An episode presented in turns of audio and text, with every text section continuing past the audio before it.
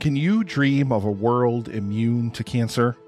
Hello, everyone. My name is Nick, and I'm the host of the annual live stream for The Cure, where content creators and podcasters from around the world join me to raise money for the Cancer Research Institute and immunotherapy research, which is training the body's immune system to fight against all forms of cancer. Over the past seven years, thanks to the power of indie podcasters and the indie podcasting community and listeners just like you listening to this right now, we have raised over $90,000. And as I record this now, the eighth annual live stream for The Cure is barreling down upon us really, really quickly in just about two weeks. So join us, please, from May 29th through June 1st for 48 hours of amazing content from people all over the world and help us fight for a world immune to cancer. I'll now return you to your regularly scheduled programming. Thank you so, so much. And together, we can make a difference. Before we get started, does anyone want to get out? Actually, please stick around. Thanks. In a world overflowing with movies, we need a hero. Someone to separate the bad from the good.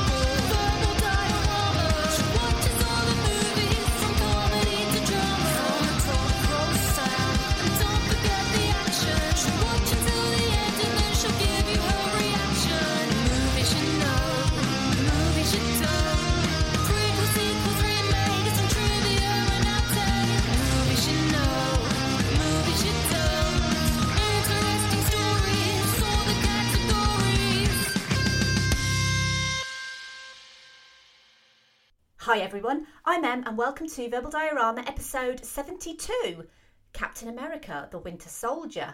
This is the podcast that's all about the history and legacy of movies you know and movies you don't. Welcome to Christmas without the T because it's Chris. Uh, yeah, okay, maybe that didn't work. But uh, so I've basically decided to take the festive season and dedicate it to the best possible Hollywood Chris, Chris Evans. Uh, in his most famous and celebrated role of Captain America. Obviously, the last episode was on Captain America the First Avenger, and obviously, this episode is on Captain America the Winter Soldier. So, you can probably guess what the next episode is going to be, but you know, I'm going to announce it later, so yeah, maybe stick around for that. uh, anyway, thank you for being here. Uh, thank you for continuing to stay well. Uh, and, and like I say, thank you for joining me yet again for another Captain America movie. And a massive thank you for all of the wonderful comments for Captain America the First Avenger. I think generally that is a movie that is, like I said, incredibly underrated, but it's a movie so many people love uh, and just get so much pleasure out of. Um, and so I was delighted to be able to highlight Captain America the First Avenger.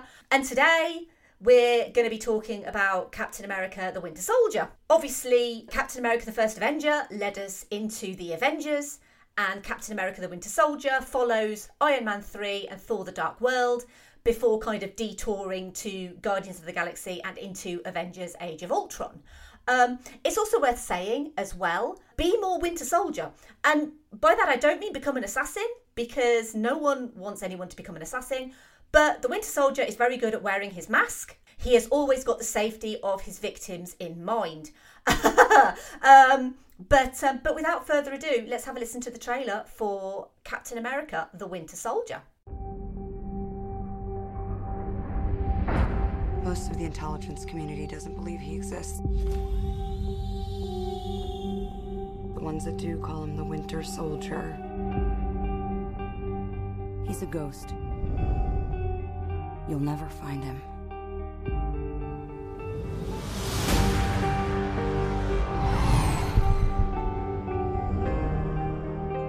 Join S.H.I.E.L.D. to protect people.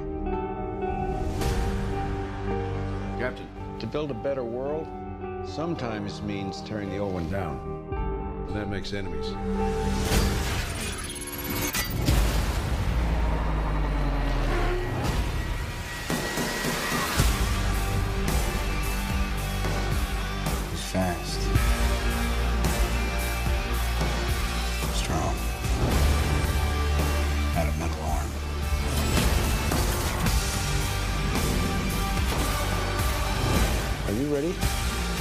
Takes is one step. People are gonna die. I Can't let that happen. Captain America needs my help. When do we start? We just did.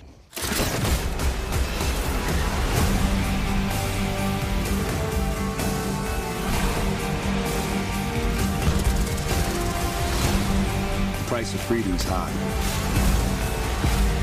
And it's a price I'm willing to pay. You told me not to trust anyone. This is how it ends. Everything goes.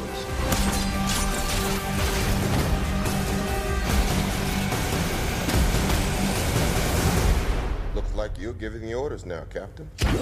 Damn right.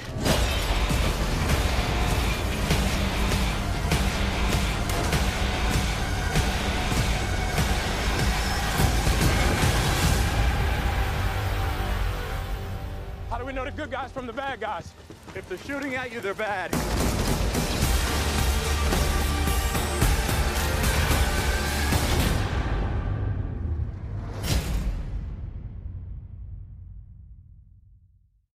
For Steve Rogers, awakening after decades of suspended animation involves more than catching up on pop culture.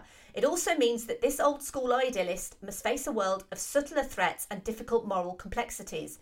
That becomes clear when director Nick Fury is killed by the mysterious assassin, the Winter Soldier, but not before he warns Rogers that S.H.I.E.L.D. has been infiltrated by Hydra. When Rogers acts on Fury's warning to trust no one, he is branded as a traitor by the organisation. Now a fugitive, Captain America must get to the bottom of this deadly mystery with the help of Natasha Romanoff and his new friend Sam Wilson. However, the battle will be costly, with Rogers finding enemies where he least expects them, as well as learning that the Winter Soldier looks disturbingly familiar. So let's quickly go through the cast of this movie. Obviously, it's Chris Merce, so you know it's Chris Evans as Steve Rogers, aka Captain America. In this movie, we also have Scarlett Johansson as Natasha Romanoff, aka Black Widow. Sebastian Stan returns as Bucky Barnes, aka the Winter Soldier. Anthony Mackie as Sam Wilson, aka Falcon. Cobie Smulders as Maria Hill. Frank Grillo as Brock Rumlow. Emily VanCamp as Sharon Carter, although she's not called Sharon Carter in this movie, she is called Kate or Agent 13, but technically she's Sharon Carter. Hayley Atwell as Peggy Carter, Robert Redford as Alexander Pierce, and Samuel L. Jackson as Nick Fury. Toby Jones also reprises his role from the first Avenger as Arnim Zola, as well as Maximiliano Hernandez as Jasper Sitwell. He was in Thor and the Avengers, and Stan Lee cameos as the Smithsonian Guard, who is probably going to get fired because the Captain America suit disappears. Um, the screenplay of this movie was again by Christopher Markus and Stephen McFeely. You remember those names from the previous episode. You'll also remember those names going forward as well. Uh, it was based on Captain America by Joe Simon and Jack Kirby, and it was directed by Anthony and Joe Russo. And I feel like with this episode, I don't really want to revisit the history of Captain America in the comics because that history was integral to Captain America the First Avenger.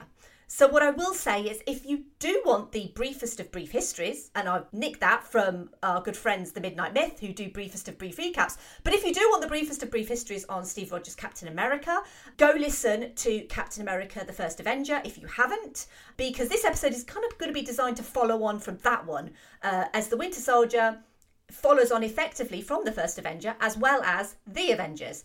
Um, and I want to use this episode to primarily talk about Steve's history with Bucky and Bucky as a character, as well as a little bit of Sam Wilson. I briefly mentioned in the previous episode that in the Origins run of Captain America, Bucky Barnes was effectively Cap's kid sidekick. Uh, Bucky, the, the character of Bucky, was named after creator Joe Simon's high school friend Bucky Pierson.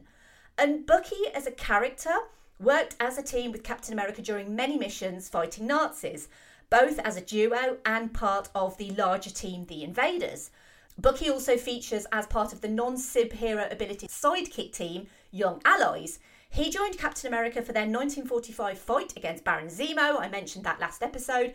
And obviously, just to kind of go over that, Zemo is trying to launch a plane with explosives to bomb New York. It all sounds very familiar. Uh, Bucky unsuccessfully tries to defuse the bomb and it explodes, leaving him presumably killed in action. This explosion throws Captain America into the freezing Atlantic Ocean, where he stays on ice before being resurrected by the Avengers. This is obviously the comics. The movie is slightly different. And the thing with comics is death never truly means dead. Uh, characters are resurrected often, especially in things like alternative universes, of which Cap has a few, uh, as well as in the same timelines. As the line goes, uh, in my favourite movie of all time, The Mummy, death is only the beginning. And this is very true for comic book characters that presumably die, because they never really do. The Mummy is episode 13 of this podcast. Uh, please check it out, because it is literally the greatest movie ever made. And there's a mantra among comic book readers, and it, it's called the Bucky Clause. And it basically states that no one stays dead except Bucky, Jason Todd, and Uncle Ben. Uh, the Bucky, obviously being Barnes, Jason Todd being the Jason Todd version of Robin, who inherits the mantle from Dick Grayson, and Uncle Ben is from Spider Man. And obviously, Uncle Ben's died so many times in the movies now, it's almost hard to fathom. And there was a reason for this supposed final death of Bucky Barnes. And that was that Marvel didn't like using kid sidekicks because often they were minors. And just go back to Galaxy Quest, I don't mean they worked in a mine, I meant that they were miners. I've done an episode on Galaxy Quest as well, it's very funny. But because they were minors, uh, no responsible superhero wants to endanger someone under the age of 18. Um, it's kind of brought up a little bit in Civil War uh, with the teenage Spider Man, but we're going to come to Civil War later, so park that. Obviously, sales was also uh, a big reason for this because the idea was well, if a character like Uncle Ben lives, where's the motivation for young Peter Parker to become Spider Man? There kind of isn't. So Uncle Ben has to stay dead.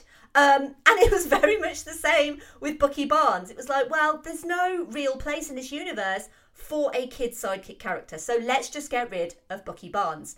Stan Lee uh, himself very much disliked the plot device of the kid sidekick. And when he reinvented Captain America in the 60s and 70s, it was without any sort of teenage sidekick. Uh, it was specifically to have a World War II veteran Cap have to readjust to a new era. And that was obviously the era of Vietnam and Watergate. And Bucky Barnes was therefore deemed to be actually dead, like for real dead. As there have been many iterations of Captain America, there have also been many characters using the alias Bucky, including Jack Monroe, who is an orphan who assumes the identity of Bucky, as well as discovering that his history teacher has undergone plastic surgery, I am not lying, to look like and take the name Steve Rogers. So, this fake Steve Rogers has found old Nazi information with the lost formula for the super soldier serum, and they both use it to fight communists as Captain America in inverted commas and Bucky in inverted commas. Unfortunately for them, they start to turn insane, uh, paranoid, and irrational uh, due to the serum and what it actually does. We've seen what it does with Red Skull. Uh, coincidentally, Jack Monroe would be killed by the Winter Soldier, who obviously, again, we will come to. Uh, Rick Jones was also introduced as Steve Rogers awakens in the modern era and takes the mantle of Bucky, but Steve is still grieving for his lost friend, and that kind of doesn't really go anywhere. Bucky Barnes would be resurrected against the Bucky clause in the Ed Brubaker Winter Soldier storyline. Like Joe Simon and Jack Kirby, Brubaker also worked for DC, where he worked on Batman and revamped Catwoman, as well as working on a team up with Brian Michael Bendis of Marvel, where Batman teamed up with Daredevil. Brubaker was exclusive to DC until 2004, when he started writing for Marvel, where he started with Volume 5 of Captain America, like I said, when the long dead Bucky Barnes is resurrected as the Winter Soldier. It was revealed in The Winter Soldier that Bucky did not die during World War II, that his body had been preserved by the cold and ice, but his left arm had been severed. Suffering from amnesia, scientists attached a bionic arm and he was programmed to be a Soviet assassin. He also works with Natasha Romanoff during her training in the Red Room, and the two have a romantic relationship. In the movie, Natasha would admit to knowing of the Winter Soldier, but obviously none of their history is explored on screen. Discontinuity between the original story arcs and Lee's changed story arcs were cleaned up, and the 1962 timeline clearly stated, in no uncertain terms, that Bucky Barnes was dead, which at that time left a spot open for Captain America to have a new, slightly more adult partner. And Falcon fitted that bill perfectly. And Sam Wilson, aka the Falcon, uh, he would debut in 1969 and he was created by Stan Lee and Gene Colan. Uh, he debuted in Captain America number 117. And although Black Panther came before him, Falcon is equally important when it comes to black superhero representation in comic books. Black Panther, as I mentioned in his episode, debuted in 1966 and himself starred alongside Captain America several times, but Falcon is known for his partnership with Captain America primarily. Marvel was dedicated to expanding the diversity of the comic book universe at the time, and I kind of mentioned that a little bit more in the Black Panther episode, which obviously I would highly recommend. It's one of my most popular episodes that I've ever done, uh, which still amazes me, by the way, but people really love the episode on Black Panther. Um, I will be recommending Black Panther at the end of this episode, like I normally recommend episodes, but I would absolutely recommend that you listen to Black Panther. It is episode number 68 of this podcast. Both Bucky Barnes and Sam Wilson would take up the Captain America mantle at some point in the comic books, and as we know, and I don't think anyone needs spoilers for Endgame, but the MCU will continue with Sam Wilson as Captain America, who, in my opinion, sort of talking about the MCU, was always the better choice against Bucky Barnes. I know what Bucky does is against his will, and he's essentially brainwashed, but he's still murdered a lot of people. Um, and obviously, the most important of which will come about and we'll learn about in Civil War. And I think it's important to note that Captain America doesn't murder innocent people. As I said, Captain America the Winter Soldier would adapt the Ed Brubaker story from 2005. It would introduce Falcon, it would re establish the working relationship between Cap and Black Widow, and it would cement the MCU's Captain America as a bit of a force to be reckoned with. And even before Captain America the First Avenger was released in 2011, screenwriters Christopher Markus and Stephen McFeely had already been hired to work on the sequel. And it was originally planned as a present day movie containing period World War II flashbacks throughout, but they scrapped that idea to be more of Captain America coming to terms with not only the events of the Avengers, but also his adjustment into the modern world, having been frozen for 50 years. It took Markus and McFeely six months of back and forth before they convinced themselves they could adapt Ed Brubaker's Winter Soldier storyline, which would link back to the experimentation Arnim Zola had performed on Bucky Barnes while he was captured by Hydra. It would also be a modern day political conspiracy thriller. Uh, they cited Three Days of the Condor, The Parallax View, and Marathon Man as influences. Captain America's distrust of S.H.I.E.L.D.'s attempt to protect, and I use that in inverted commas, the public would contrast his core values of freedom and truth. These influences were also set during the time in which Stan Lee reinvented Cap, sort of in the 60s and 70s, and this was a time of political intrigue and conspiracy theories.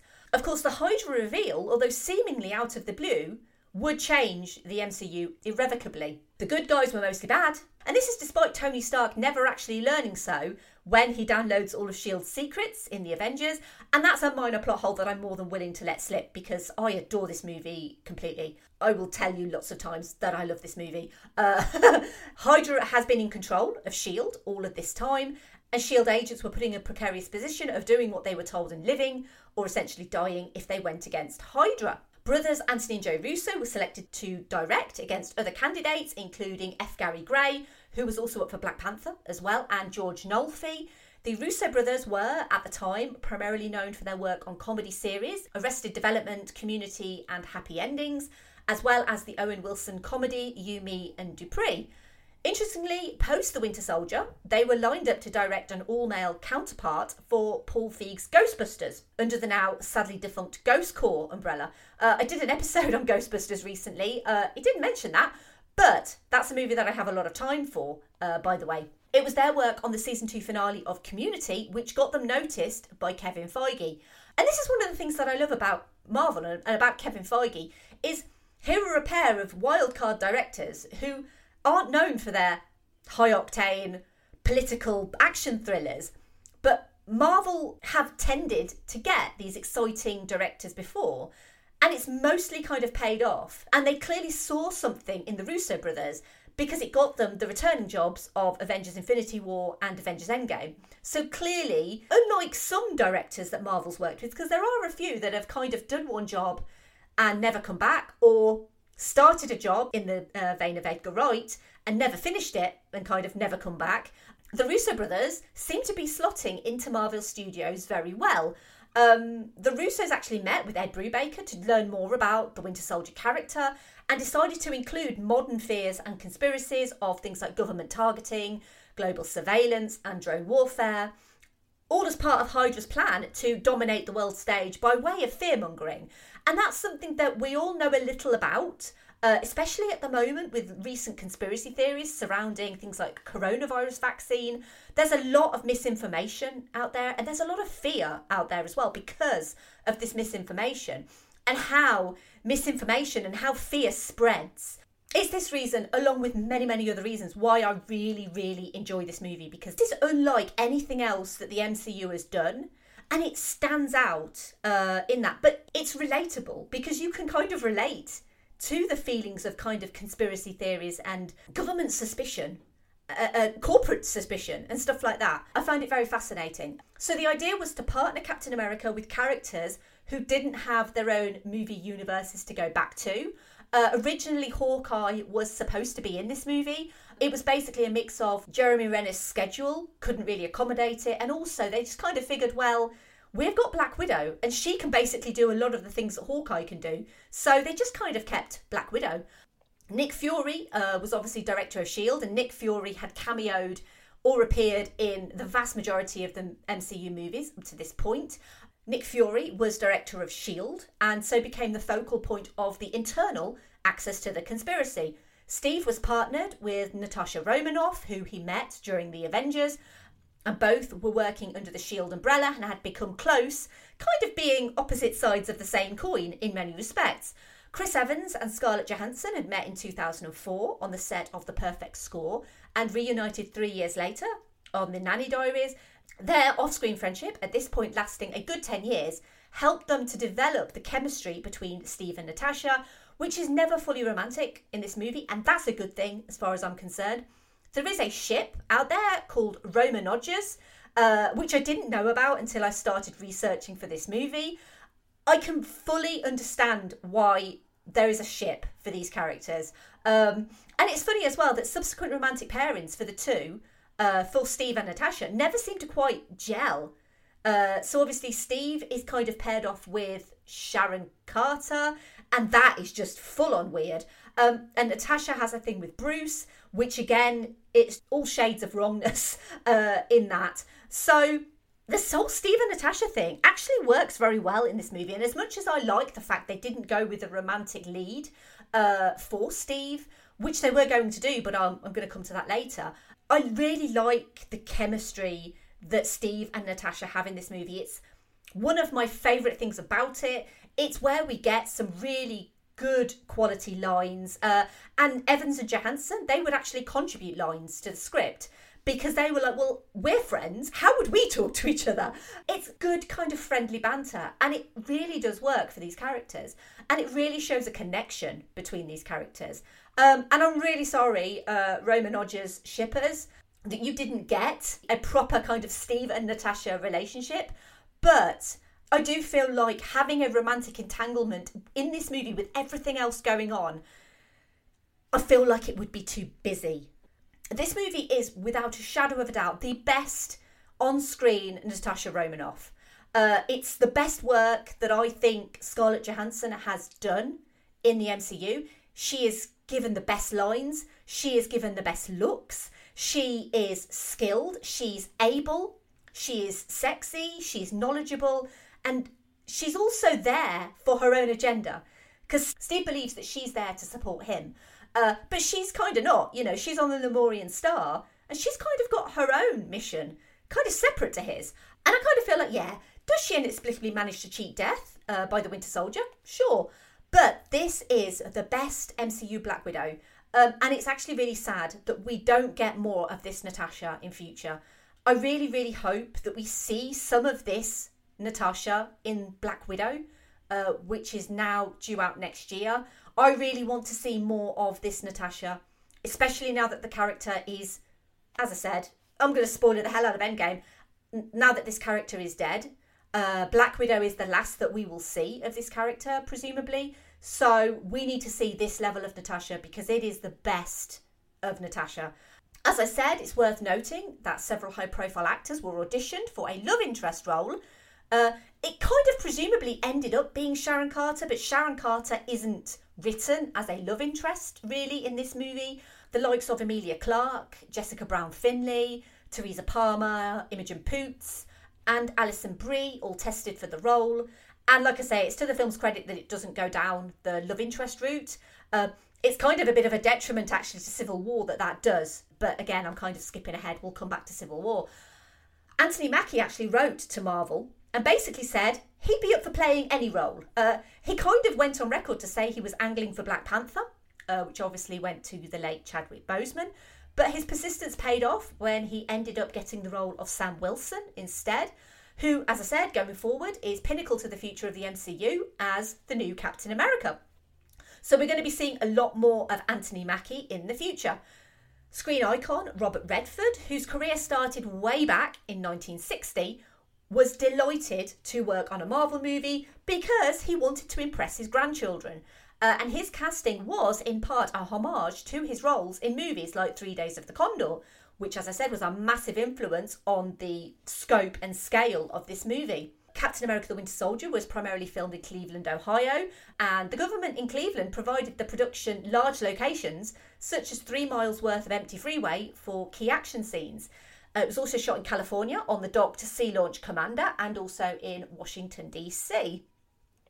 And the idea was to make the Winter Soldier as practical as possible, uh, with copious amounts of stunt work and classic framing and natural lighting. And while the first Avenger would be grounded by the harsh reality of war, the Winter Soldier would be grounded by the harsh reality of leaving everything you knew behind and relearning how the world worked. Trent Opaloch, who was the director of photography, emulated those 1970s thrillers by using handheld Arri Alexa Plus 4.3 cameras with Panavision anamorphic lenses and Codex digital recorders. Fight scenes, and you know I love a good fight scene, uh, they were extensively choreographed, and a lot of the fight scenes, such as the one on one between Cap and the Winter Soldier on the freeway and bridge, included knife flips, martial arts, gymnastics, and parkour, and a lot of the stunts in the movie were done by Chris Evans himself. There is a video on Twitter of him rehearsing the lift fight, or elevator fight, if you will. Uh, a lot of the choreography for fight scenes and how Steve moved was actually inspired by the Captain America video game, and this was a game that Chris Evans himself actually played. This was um, also a pivotal scene where Steve realised who the Winter Soldier actually was, and obviously the Winter Soldier not knowing who Steve was. Most of the standout scenes of the movie revolve around Steve and Bucky, and this is obviously on purpose. They are both in the title after all. But while Natasha remains fairly low key, it's her kind of suave sensibility to lie that actually helps the morally sound and just Steve from being captured by Hydra. And as I said, massive props to Scarlett Johansson, who really does keep up with a super soldier with some ease. Uh, she also did a surprising amount of stunts herself, but most of her acrobatic stunts are performed by her stunt person, Heidi Moneymaker, who has been training and doubling Johansson since she was cast in Iron Man 2. Lola, uh, you'll remember those from their work on Captain America the First Avenger. They returned to the production to help with some of the flashbacks to pre serum Steve uh, with Bucky, as well as the aging effects on Hayley Atwell's Peggy Carter, who is now a woman in her 90s suffering from dementia. To do this, they used the features of an elderly actress and superimposed them onto Hayley Atwell. The most VFX work was done on Falcon, whose wings were all CGI, and obviously the helicarriers, which were all CGI as well.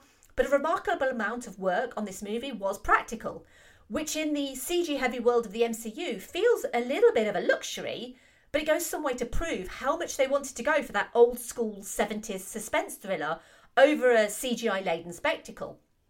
It's even more of a spectacle when you realise so much of it is practical on purpose. I mean, it's obviously not completely practical. It still had over 2,500 visual effects shots, uh, and 900 of those were done by industry stalwarts Industrial Light and Magic. But they did purposely choose to shoot a lot of the stuff practically. Um, and you can tell a lot of it is practical as well because it just looks really, really damn good. 350 different versions of the finished film were made to accommodate for different domestic formats and international versions. The most obvious feature of which is Steve's list, which showed different items to research depending on where you watch the movie. So five items remained the same throughout, and they were Thai food, Star Wars slash Trek, Nirvana, parentheses band, Rocky, parentheses Rocky 2, question mark, and Trouble Man, parentheses soundtrack. Whereas five were regional, depending on where you watch the movie. So here in the UK, we had TV show Sherlock, Moon Landing, The Beatles, World Cup Final 1966, and Sean Connery. The US gets I Love Lucy, Moon Landing, Berlin Wall Up and Down, Steve Jobs, parentheses, Apple, and Disco. Uh, France, they get France 98, Louis Dauphin, Coluche, Daft Punk, and The Fifth Element. Australia got ACDC, Space Travel, Steve Irwin, Skippy the Bush Kangaroo, and Tim Tams. And Korea got Dance Dance Revolution, Jisung Park, Old Boy, 2002 World Cup, and Disco. Uh, there are others. You can find them all online. It's interesting that some of them copy each other. Like there's a couple of instances of disco, but uh, but otherwise they are pretty unique to the country that the movie is being shown in, which is quite nice actually. It's very rare that you'll find a movie that does that. I mentioned before about how much I love this movie. I feel like I can't put into words how much I love Captain America: The Winter Soldier, and I I mentioned last episode that Captain America the First Avenger was, I kept saying it was underrated, and I genuinely think it is. And The First Avenger is a movie that I think always gets better every time you watch it. Whereas I kind of feel like The Winter Soldier, it doesn't get better every time you watch it because it's so brilliant to start off with. There is no way it could be better. It's consistently great. Every single time you watch it, it's consistently great. It's brilliantly paced. It's got great character development. It's got brilliant chemistry between the characters. It's got humour as well, despite being, you know, very politically charged, being a thriller full of espionage and all of that stuff. It carries the emotional weight from the first Avenger and kind of runs with it. Um, and it's kind of Steve's visit to a dementia ridden Peggy, which is some of the most heartbreaking stuff in the whole of the MCU. This movie really changed the face of the MCU completely and it had lasting repercussions for the whole of Marvel's output, uh, which was mostly Agents of S.H.I.E.L.D., which is obviously about S.H.I.E.L.D., and had to be retooled for the revelations that came from Winter Soldier. And I kind of feel like the MCU is unique in how it forms a full continuity universe between 23 individual movies so far. But for a movie to change that world so dramatically, only six years after its inception, Marvel needs to put out more stuff like this. Tell us that what we know, we didn't, and who we trusted, we couldn't. And maybe reveal that some characters aren't who they say they are. But I think with the Skrulls revelation, that may be where we're heading, and that excites me a great deal going forward. Right, moving on to the obligatory Keanu reference for this movie. So, this is a feature that I like to do where I like to link the movie that I'm featuring with Keanu Reeves. And as I said last time, it's always quite difficult to link Keanu to the MCU because quite a lot of the stuff about Keanu and the MCU is literally just clickbait. But I did find that there's a surprising amount of fan art online for Keanu as the Winter Soldier. Uh, and Sebastian Stan is very much signed up to a nine picture deal, so it's unlikely he'll be relinquished for Keanu, but it's always nice to see some great fan art. Um, Additionally, the man in Cairo that's mentioned by Jasper Sitwell is likely to be Moon Knight. And Oscar Isaac, he was actually in talks in October. I've not really heard much more about that, but Keanu was a fan choice for Moon Knight for a long time. Although, let's be honest, he's a fan choice for pretty much everything. The music in this movie, uh, the beginning of the film contains themes from Alan Silvestri's score for the first Avenger, but the score for The Winter Soldier was composed by Henry Jackman, he would return for Civil War. I'm going to come back to Civil War. The score itself would actually end up being fairly negatively received by critics who lamented the absence of Silvestri's first Avenger score and the overuse of electronic sounds and kind of compared it negatively to Hans Zimmer. Um, I kind of find though that it adds to the experience of the thrilling nature of this movie. And I kind of feel like, yeah, it's not the greatest score I've ever heard in the world, but it really works with this movie. Um, it really works to kind of ramp up the tension and the pace. So, Captain America the Winter Soldier had its world premiere at the El Capitan Theatre, just like Captain America the First Avenger, on the 30th of March 2014, and it was released in 32 countries on the 26th of March 2014. And in the US, you had to wait a little bit, US listeners, uh, to the 4th of April 2014. Uh, it also opened at number one here in the UK uh, as well as Russia and China. So it would open at the US box office at number one and it would stay there for three weeks, with no real competition till week four when comedy The Other Woman would take the top spot. It would end up making $714.4 million worldwide on a $177 million budget. And within the MCU, it kind of sits in the middle of the group with regards to worldwide box office. Its sequel, Civil War, would bust the billion dollar mark, but again, that's for another time. This movie would make roughly double that the first Avenger made. And critically, this movie is overwhelmingly positive. It's sitting at 90% on Rotten Tomatoes, and I wholeheartedly agree. Black Panther is kind of still number one as far as the MCU critics are concerned, but Captain America the Winter Soldier is so up there um, that it does not surprise me that it's so overwhelmingly positive. Uh, and additionally, uh, this movie was also nominated for an Academy Award. It was nominated for Best Visual Effects. It was up against Stablemate, Guardians of the Galaxy. It was also up against X Men Days of Future Past, as well as Dawn of the Planet of the Apes. Uh, but they all lost to Interstellar. And if you've been not living under a rock, then you will know that it was followed in 2016 by a sequel called Captain America Civil War. Uh, but obviously, more on that in a little bit. Right, I want to move over to social media thoughts, and I find it quite interesting actually on this podcast in that I always ask for social media thoughts, and I ask on Twitter and Facebook and Instagram. And Facebook and Instagram, I don't tend to get very much. Twitter is normally the one that kind of delivers, really, when it comes to listener comments. But I was very, very surprised because Expected to get a lot for The Winter Soldier because it's so beloved by viewers and critics and pretty much everyone who watches it. Uh, but I got way more comments for The First Avenger than I got for The Winter Soldier. But nevertheless, we will go through the comments on Twitter. So we will start with at BLC Agnew, who said, if the first Avenger made me love Steve Rogers, the Winter Soldier made me love what Cap could bring to a modern setting.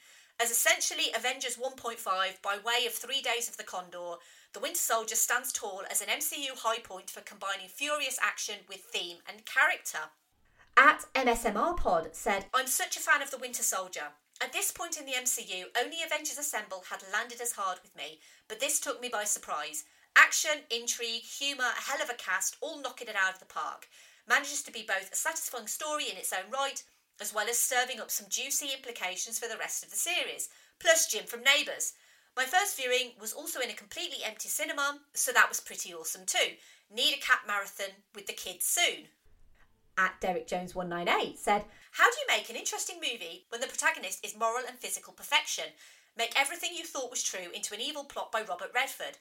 Also love the themes of international realism versus liberalism and how Fury's worldview undoes S.H.I.E.L.D. Hashtag Team Cap. At FN Nerds said, Mixing the thrill of a superhero film with the suspense of a political thriller, Winter Soldier improves on the first film in every way possible. It features some of the best action sequences in the franchise and serves as a major turning point in the grand story of the MCU. At Surly Ham said, For a long time, this was my high watermark for the MCU, and for a while I didn't think it would ever come close to being topped. There's a couple now that have come close, but this still reigns supreme. It's at least in my top 20 films of all time, sometimes my top 10. Love it. At Stuntgoat75 said, Still my favourite MCU film, a 70s conspiracy thriller disguised as a superhero film. They even managed to put the Watergate Hotel into the background of one sequence. At Russ Loves Movies said, The peak of the MCU for me, compelling roster of characters, propulsive action sequences, a narrative that in the moment felt like it was genuinely changing the cinematic universe it was part of. At Oral underscore MFC said, An excellent sequel that plays on the strength of the first. Our villain is S.H.I.E.L.D. itself, and their henchman is his best friend to twist the knife. Cap gets paired with another highly competent woman and a new friend to help him connect to modern times. Love a bittersweet ending. At the Peter Briggs said, Probably the best Marvel movie. I find it very difficult to choose between this and the first Captain America. Even though they are poles apart in terms of approach, it's a minor miracle that Chris Evans is exactly the same Cap in both of them. The elevator scene, I mean. At Hank Pena said, Cap is defined by three scenes to me the grenade, the elevator, the lone standoff with Thanos' army. At Your on Claude 9 said, Can I just say how much I love Natasha's role? I have loved her since the age of eight, and to see her on screen the way I've always imagined her was simply incredible. Her role has refined over the saga, but this is the film that made me believe her film would rock. Sigh. I feel like the film had a 007 feel to it, which could have gone disastrously wrong. Marvel being Marvel, though, made it work. It set up the smashing of the Avengers, beginning with Steve and Tony brilliantly. It's so difficult to see these two go at it, and of course, So Was I perfectly encapsulates the film's tone and set up Civil War nicely. However, this will always, to me, be known as the Tasha film. I felt like my eight year old self, completely in awe. I miss Natasha. At Movies Work said, a game changer surprisingly from the guys who produced the most underappreciated comedies of the 2010s. And at Geek Salad Radio said, on your left, this film redefined the direction of the MCU along with Guardians of the Galaxy. Really crafting a tense political drama and teamed with outstanding performances, Winter Soldier ranks among the top of the MCU.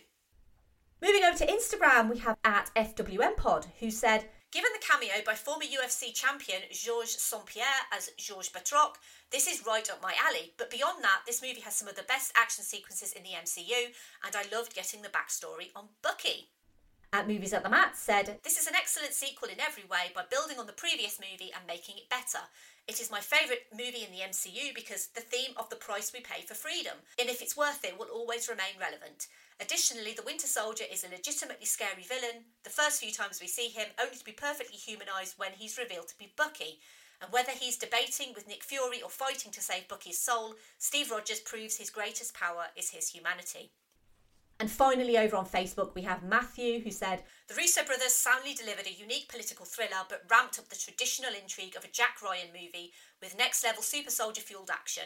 Of course, Steve is still a shining beacon of virtue who will do what is right no matter what the cost is. Combine that with Black Widow at her peak, Nick Fury at his most suspicious, and a heartbreaking origin story for our movie's antagonist, and you have a real winner. And such a great and grounded introduction for Falcon. Before we get started, does anyone want to get out?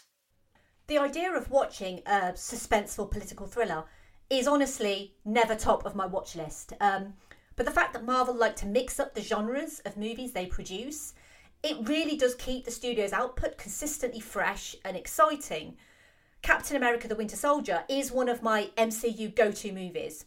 And that same year, we also got Guardians of the Galaxy, which is another staple for me. I mean, I would quite happily watch Captain America the Winter Soldier and Guardians of the Galaxy on repeat, and The Mummy on repeat for the rest of my life. Uh, I genuinely love both of them. Um, everything about this movie just works. Um, from kind of the cliffhangers, which I know no one's ever really dead, but you genuinely do think that Nick Fury is dead the first time you watch this movie.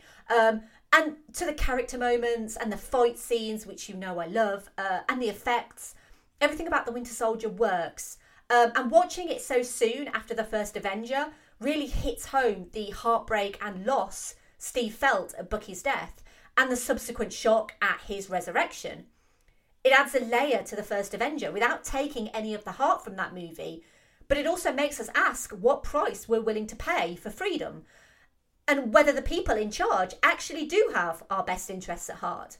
There have been many memes recently of government officials whispering Hail Hydra to each other.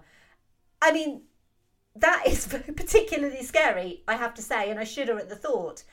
But it does make you think. And often the best movies are the ones that we find enjoyable and we get pleasure from watching, but also the ones that actually make us think. But really, Captain America the Winter Soldier is just really great. it's just really great. Uh, but yeah, serious though, it should make you think. But anyway, uh, thank you for listening. Uh, as always, I would love to hear your thoughts on Captain America the Winter Soldier. If you do like this episode or any episode, I would love it if you could take a moment to rate and review on something like Apple Podcasts, or you can tell your friends about this podcast. That is just as great for me. If you do like this episode on Captain America the Winter Soldier, you might also like the following episodes. Um, and last time for the first Avenger, I recommended Sky Captain, Hellboy, X Men, The Rocketeer, and Black Panther. Uh, and to be honest, I would probably recommend all of those again, but I kind of feel like for the sake of a little bit of variance, um, I probably shouldn't. But I would recommend definitely Black Panther. That's episode 68. um, just because it's another kind of exemplary uh, MCU movie in every single way possible. Um, and obviously also episode 71, Captain America the First Avenger.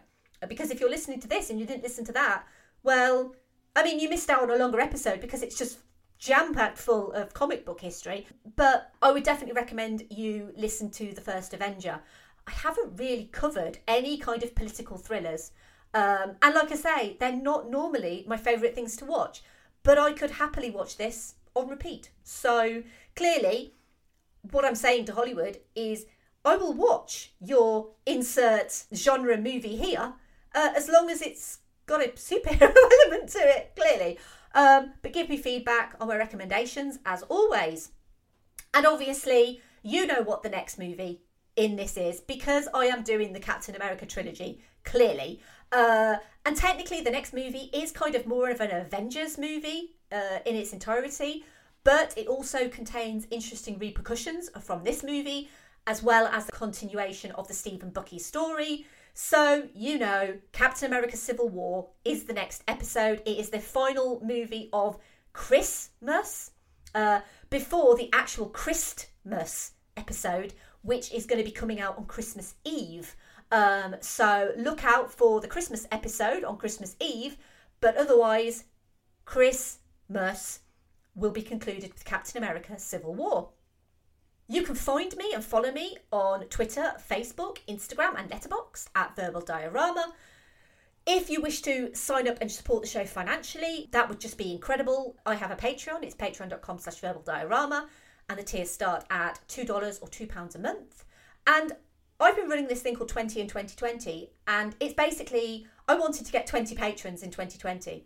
And 2020 has been a bit of a rubbish year for most people, so I kind of didn't really expect to get anywhere near. And I was kind of going to say, well, if I don't get 20 in 2020, I'll just move it on and do 20 in 2021 or something like that. But last episode, I announced two new patrons, and I was just blown away by that. And then this episode, there is another brand new patron. So I have to say a massive thank you to the brand new patron who is Trevor, and he is signed up at the Jack Traven tier. He also hosts the podcast The Digressor. Um, and bizarrely, I now have 17 out of 20 patrons, so this might just work. Uh, I'm not counting my chickens in any way, um, but this might happen, and I would be so excited if it did. Um, you're under no obligation, by the way, to support me financially. Everything I do, everything I put out on this podcast, on the main feed, is free, and it always will be. But uh, a massive thank you, obviously, to the patrons of Verbal Diorama. They are Simon E, Sade, Hardy L, Claudia, Simon B, Laurel, Derek, Jason, Kristin, Kat, Andy, Mike, Griff, Luke, Emily, Michael, Matt, and Trevor. Thank you to those guys for always being on my left. I have a merch store. If you want to buy merch, which, you know, I'll be honest, not many people do, And that's fine. Like, that's absolutely fine. Uh, but if you do, it's at teespring.com slash stores slash verbal diorama. You can email me if you want, verbaldiorama at gmail.com. Just say hi. I will always reply to people who say hi to me, whether that's on email or social media.